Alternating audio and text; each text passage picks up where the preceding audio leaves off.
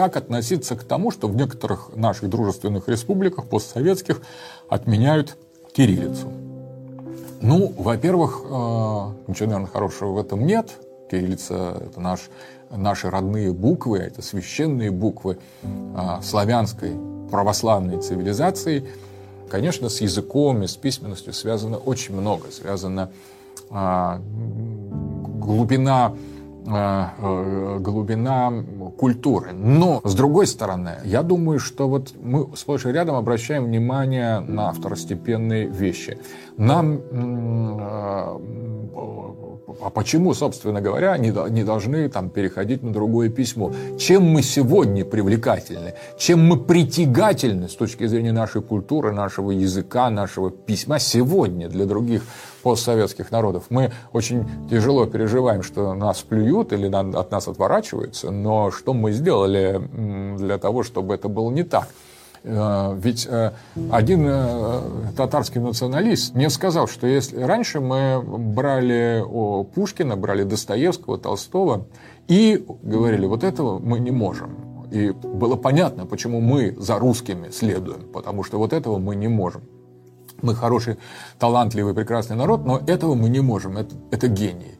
А когда нам сейчас так, с таким же еще более жестким таким как бы напором говорят, ну-ка взял учебник маркетинга, переведенный на русский с английского, и пере, переводи уже, изучай его, вот это мы не понимаем. Потому что если вы нам хотите сказать что-то американскую технологию, мы можем и с английского ее перевести. Нам язык ваш, вот посред... вы как посредники европеизации и модернизации нам не нужны. Очень правильно. Я могу сказать так, что то же самое, что считать, что нынешняя такое убожайшее, примитивное подражание Западу, которое доминирует в нашей культуре и в, нашей, в, нашей, в нашем обществе, в нашей эпистеме, в образовании, в, в науке.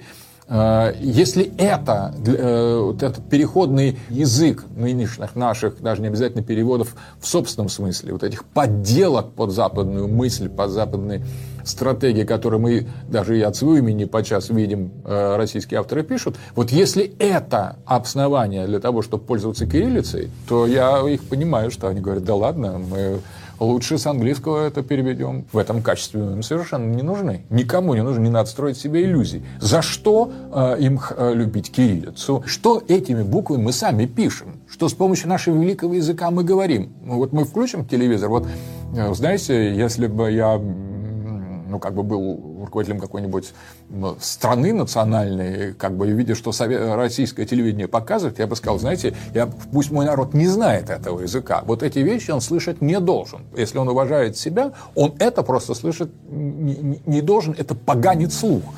Современная российская культура, политика, информационная сфера – это некий э, абсолютный низ деградации. И мы хотим, чтобы вот этот кошмар, от которого просто русского человека тошнит, ему просто как бы стыдно, страшно за наше руководство, за наше, э, вообще за наше общество, что это мы видим, что это мы производим, что это мы пишем, что это мы читаем, что так у нас все устроено. Мы хотим, чтобы эту грязь и мерзость, на самом деле, еще переводили или там читали на нашем языке Э, другие народы, ради которых когда-то мы выступали именно как маяк, как светоч, как носители гениального начала. Где русские гении, на самом деле?